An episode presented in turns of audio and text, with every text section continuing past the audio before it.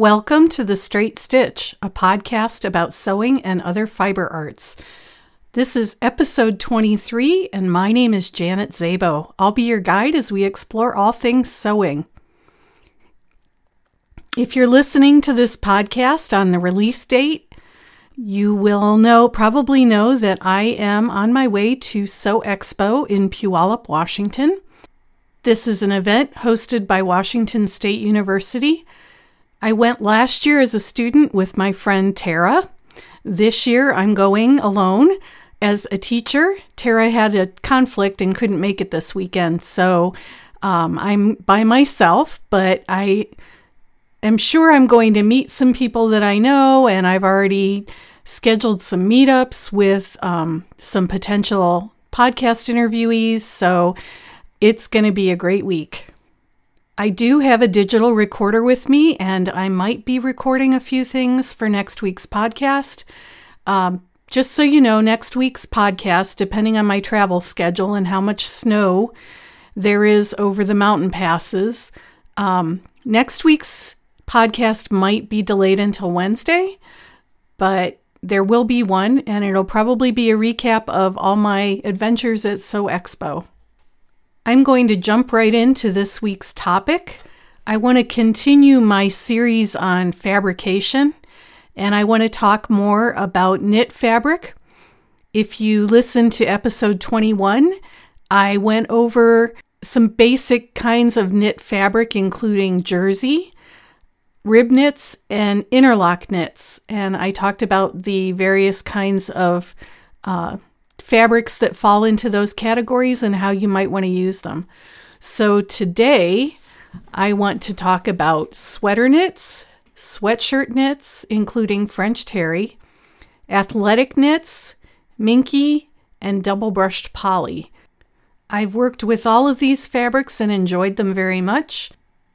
So let's start with the sweater knits. It's probably no surprise that a former knitting designer is extra fond of sewing with sweater knits. As much as I love knitting, and I really do, there is a lot to be said for the instant gratification of being able to take three yards of sweater fabric and turn it into a cardigan or a pullover. And I've made myself lots of quote unquote sweaters out of fabric rather than knitting the fabric myself. There is a huge variety of sweater knits out there, so let's start with waffle knits. You might also see waffle knits referred to as thermal knits. The terms are interchangeable, although thermal tends to um, conjure up images of warmth. So things like pajamas or long johns, those might be familiar waffle knits to you. In terms of hand knitting, waffle knits can be created several different ways. I'm sure that there will be people who disagree with how I categorize these uh, fabrics, but you can make a textured knit fabric, which is what a waffle knit is, using a combination of knit and purl stitches. You can make tuck stitches, which is to knit into the rows stitches in the rows below, you can use slip stitches where you slip a stitch from one needle to the other without working it. There are a variety of ways of making these dense textured fabrics in hand knitting that could be classified as waffle knits. From the amount of machine knitting I've done, and admittedly it's been a couple of decades, but I did have knitting machines at one time that had punch card readers that could be set up to make tuck stitch fabrics and slip stitch fabrics. And those I think are fairly easy to make by machine, which I think is also why you see a lot of these available as uh, fabrics for garment making. They do tend to be on the lighter side, as I said, probably most suitable for long johns or loungewear or things like that. I wouldn't make a toaster sweater, for example, out of a waffle knit, although I have made Harper cardigans out of waffle knits for a lighter weight cardigan to wear in warmer weather. So, some of what you choose a waffle knit for is going to depend on the end use. But that is true of almost anything. Any any craft, the materials that you choose are going to impact the end product. Now we'll get to one of my very favorite sweater knits, which are cable knits. And it's no surprise again that I like cable knits because those were the kinds of sweaters that I most liked to knit when I was hand knitting. I very much liked Aran sweaters and cable sweaters, and those tend to be the sweater knits that I gravitate to. Machine knit fabric is one of those things that I recognize almost immediately when I see it. It has a very distinctive appearance to me. I can tell when looking at a cable knit fabric that it was probably done by machine because of the way the cables are formed. There's a difference too in uh, like a cable and lace pattern or a cable and texture stitch pattern and a cabling pattern that looks like it's embossed on the fabric. They're all knitted fabrics, but the appearances are slightly different. I recently made a couple of toaster sweaters. That's a Sew House 7 pattern. I made a couple of toaster sweaters using some rayon cable knit fabric from Joann Fabrics. It was very easy to work with. Like Ponte's, cable knit fabrics tend to be fairly stable. They don't tend to unravel when you cut them.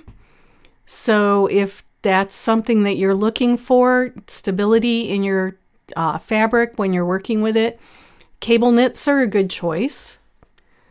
And just in case you're unfamiliar with what a cable knit fabric is, because I know not everybody is a hand knitter, cable knit fabric has a really heavily textured appearance, and that's due to the fact that some of the stitches pass in front of and behind other stitches to form patterns that look like ropes or cables, and that's why it's called a cabled fabric.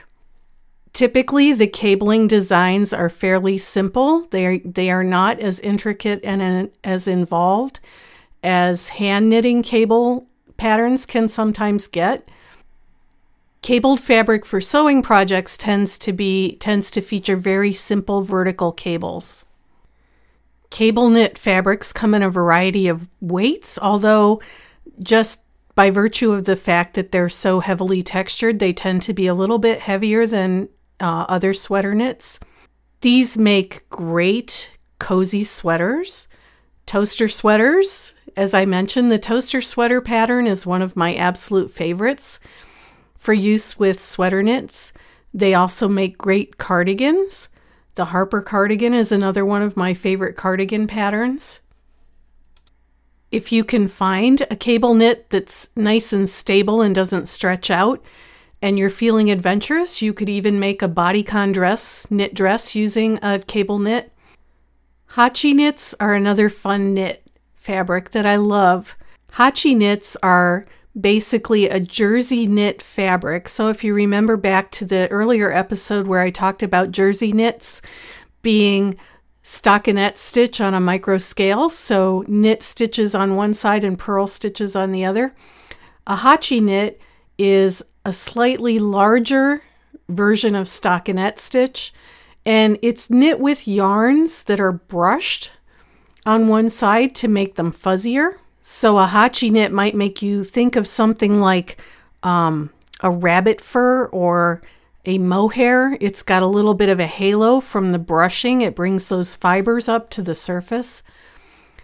I like hacci knits um, to use by themselves, but also I use them as contrast bands combined with other types of sweater knits. So I might do a cardigan, make a cardigan out of a jacquard knit but the jacquard knit might not be suitable for the bands, eh, or I might want contrasting bands. So I'll use a hacci knit for the bands instead of the same fabric in the body. Obviously, sweater knits can come in a variety of fiber contents. You can find them in cottons, rayons, bamboo, polyester, wool. And when it comes to sewing or serging with these fabrics, These are ones that you are definitely going to want to experiment with and do some testing before you actually construct your garment. I have found with sweater knits that I need to increase the differential on my serger because if I don't do that, then the edges of the seams will, the edges of the fabric and the seams will stretch out and become wavy. So on those toaster sweaters that I made with the rayon cable knit from Joann Fabrics, I actually bumped my differential on my L860 all the way up to 1.4. Because these are thicker fabrics, I like to use a wider stitch width. My L860 will go from a 5 millimeter wide stitch to a 9 millimeter wide stitch, and I have been known to use the 9 millimeter wide stitch. I think it just gives a more stable seam. It frustrates me a bit when I see patterns that call for a quarter inch seam allowance because with a sweater knit, it is very difficult to get a, a nice, stable seam in a sweater knit that is only a quarter of an inch wide. That's one of my current pet peeves with indie sewing patterns. You never see it on commercial patterns because commercial patterns almost always have a 5 8 inch seam allowance, but for some reason, indie pattern designers are fond of those quarter inch seams. Um, I quilt. A quarter inch seam is very appropriate for quilting. It is not always appropriate for garment construction. At a minimum, I will do a 3 8 inch seam and in sweater knits, I really like that 9 millimeter wide serger stitch. Your serger may only go up to 7 millimeters wide, and that's perfectly acceptable too. I would note that I also tend to increase the stitch length just a tad. Um, again, a lot of experimentation and testing before you begin constructing the garment will go a long way in making something that looks professional. I can usually tell when a garment has been put together using quarter inch seams when the differential hasn't been adjusted because the seam will be wavy and on the outside of the seam it will look puckered, which is not attractive. Okay, I think I should get off that soapbox now before I fall down. Let's move on to sweatshirt knits. You might think of sweatshirt knits as being really casual, but nowadays we have the benefit of fabrics being made in different kinds of fibers, and there are some very nice rayon sweatshirt fabrics out there that I consider to be a little more upscale and dressy. Typically, we think of sweatshirt fabrics as being knitted surface on one side, so usually a stockinette stitch surface where it's all knit stitches, and the reverse side is brushed or fleecy. The key to choosing a sweatshirt knit fabric for a project is to make sure that that sweatshirt knit has the requisite amount of stretch. A 100% cotton sweatshirt fabric is not going to have very much stretch, so you'll either have to build in additional ease to your design or you'll have to make a larger size a sweatshirt fabric from a rayon fiber or one that has some lycra or spandex built into it is going to have more stretch than a 100% cotton sweatshirt fabric. So you should always verify before you start a project that the fabric that you've chosen has the required amount of stretch. French terry can be similar to sweatshirt fabric, a lot of times it might be the same weight. It might look similar on the surface, but on the reverse side, rather than being brushed or fleecy, it's actually a series of loops like you would find on terry cloth. I like French terry better than sweatshirt fleece. I think it tends to be a little bit dressier. Um, I find it a little bit easier to work with, and I'm just happier using a rayon French terry than a sweatshirt fleece. The next category that I want to talk about are athletic knits, and these are in their own category because they tend to have a much higher spandex or lycra content than any of the other fabrics. They are usually polyester or nylon, and they may have up to 15 or 20% spandex in them. So when you're thinking of athletic knits, think of compression knits or swimsuit knits or UV knits, dance wear. These can be very slinky and difficult to work with. But if that's the fabric that you need for the application, then those are the fabrics that you're going to want to look for. A lot of what I would call the engineered fabrics fall into this category. So, uh, sports apparel fabric that is ten- intended to be moisture wicking, those would also fall into the athletic knit category. One group of knit fabrics that I've had a lot of fun experimenting with this winter are the minkies and velours and stretch velvets. They can be a little temperamental and you get what you pay for. So if you go to Joann Fabrics and get some of their Glitterbug crushed Panne velvet, it's 100% polyester. This is the stuff that you make kids' Halloween costumes out of. It's very difficult to work with. A step up from that are the stretch velours, stretch velvets that they have. I've used those and they are much easier to work with.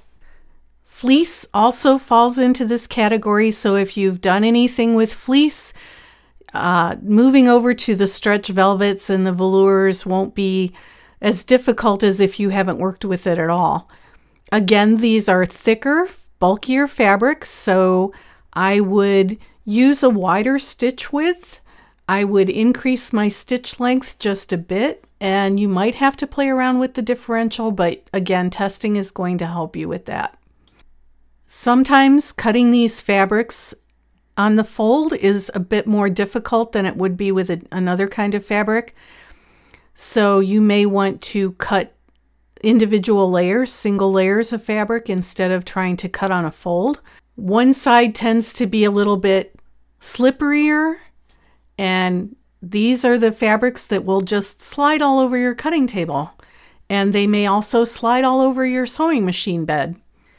After you've worked with them for a while, you learn how to manhandle them and control them. In the beginning, lots of pins or clips uh, will help keep the pieces together while you're working with them.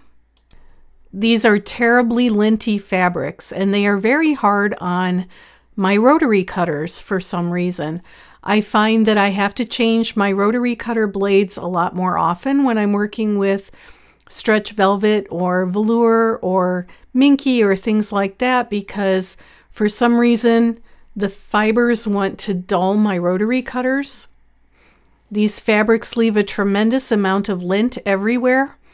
I recently finished making a crushed velvet dress and I had to vacuum out my serger several times while I was working. These are worth the effort though.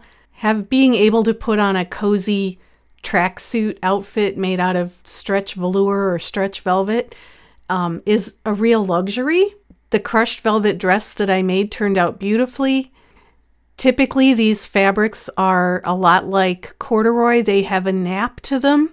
So, you'll want to make sure when you're cutting out your pieces that you have the nap on all the pattern pieces going the same direction. And you can tell by running your hand down the fabric it will feel smooth if you run it in one direction, and it will feel you'll get some resistance if you run it in the other direction. And typically, you want to cut things with the nap so that the smooth part is running from top to bottom.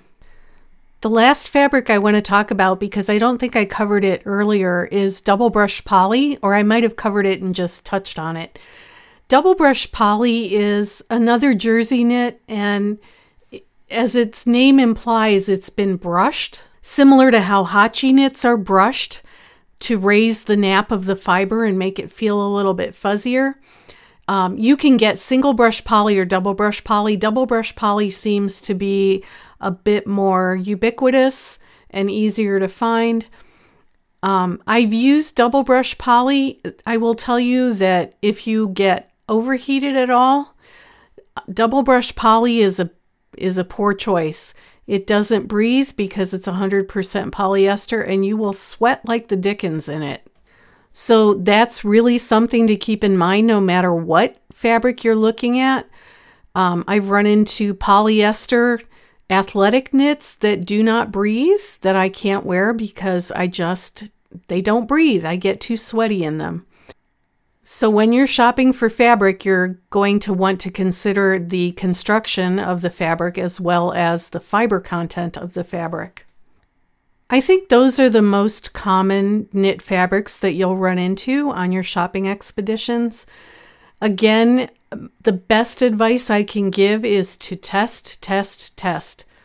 If you want to use a certain fabric for a project and you're not quite sure how it's going to behave, buy a quarter of a yard Buy a quarter of a yard and play around with it.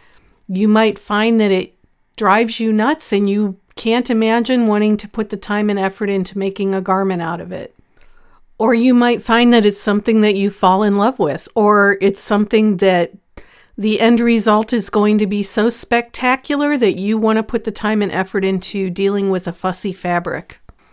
If you are using a serger primarily for constructing your garments, get to know that machine. Learn the ins and outs of that machine, learn how to adjust the stitch length, the differential, the stitch width, because all of those are going to allow you to fine tune your seams to make them look as excellent as they possibly can. If you're on a sewing machine, look in your sewing machine manual. Find out what stitches are recommended for working with knit fabrics. Experiment with those stitches. Find out if you can adjust the stitch length and the stitch width. On some machines, you can't. On some machines, you can. Test different kinds of zigzag stitches to find out if one works better on your fabric than another. Once you get those dialed in and you've got some experience under your belt, tweaking those settings is going to be a lot easier. And that's true for most sewing in general. The better you know your machine, the better you'll be able to tweak it to get it to do what you need it to do. I think that covers just about everything that I wanted to talk about with knit fabric. I know this is a slightly shorter than usual episode for this week, but I'm traveling and we've had a couple of longer episodes recently. So I think I'll end this here. And if you have any questions, feel free to leave comments on the show notes pages. They the comment function is working now. Someone tested it out for me last week and it is working. Feel free to email me at janet at janetszabo.com. As always, I would love it if you left a review on Apple Podcasts. On iTunes, I've gotten a couple of reviews lately, and that really does help the analytics. It helps other people find the podcast. The blog that I keep can be found at janetszabo.com. And that usually expands on the sewing projects that I'm working on. And I also tend to feature things about life in Montana there. So uh, we'll be getting chicks here in a couple more weeks, and I'll have pictures of chicks on the blog and plants because we're going to be starting things in the greenhouse soon. If any of that interests you, you can check out the blog at janetszabo.com. I should note that I did set up a YouTube channel for the podcast. It is still an audio only podcast, but you can listen to it on iTunes now if you're so inclined. I'm reluctant to start a video podcast, but if I get feedback indicating that that's something that my listeners would like, I will consider it. I'm I'm reluctant because I don't want to start having to do video editing as well as audio editing, but if you persuade me and I can be persuaded, I will consider doing a video podcast instead of just an audio podcast. So, by all means, let me know how you feel about that. I will be at Sew Expo this week, and next week's episode will no doubt be a recap of my adventures. So, until then, I hope you have a great week and that you get to go sew something.